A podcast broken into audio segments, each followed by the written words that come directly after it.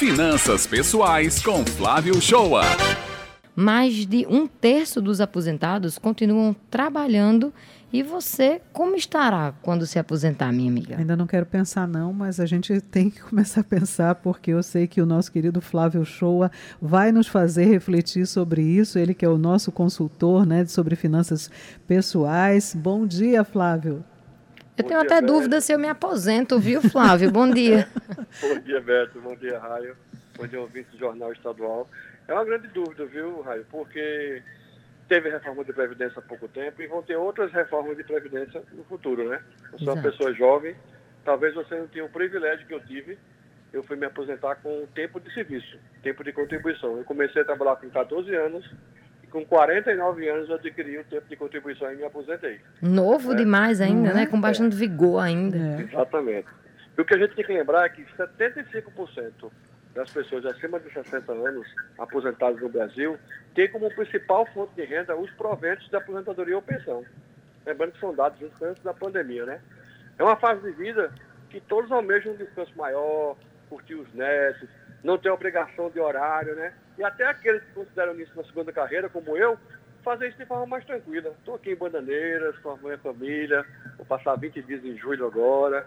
Então, faz isso de uma forma mais tranquila, mas é uma fase de vida que você perde a necessidade de algumas despesas, como vestuário, a questão de transporte, você não gasta tanto combustível, você não vai ao trabalho todo dia, mas começam a aparecer outras despesas. Seu plano de saúde vai aumentar, as questões de remédios, então é uma fase de transição, né? Mas assim, para muitos continuar trabalhando se torna uma necessidade, porque o valor da aposentadoria realmente não dá para sustentar a família. Então o jeito é buscar outra empresa. Então assim, eu quero lembrar uma frase do Warren Buffett, é aquele grande investidor americano, né? Ele fala assim, nunca dependa de uma única fonte de renda. Faça investimentos para criar uma segunda fonte de renda.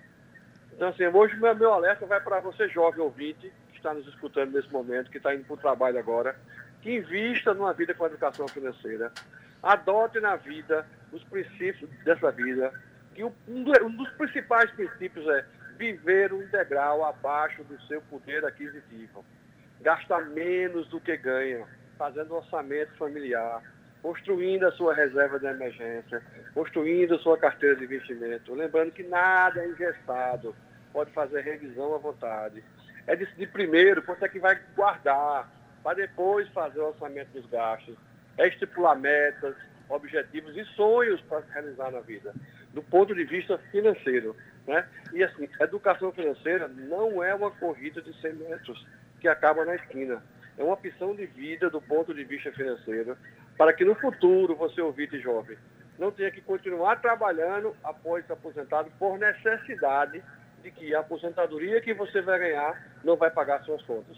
Porque a gente tem várias reformas é, de previdência para frente, a reforma administrativa para quem entra no poder público não vai se aposentar com o salário da ativa. Então são muitas mudanças que a gente vai ter no ambiente profissional, no ambiente de trabalho, que se você depender daquela única fonte de renda no futuro, pode ser que ela não seja suficiente para te sustentar.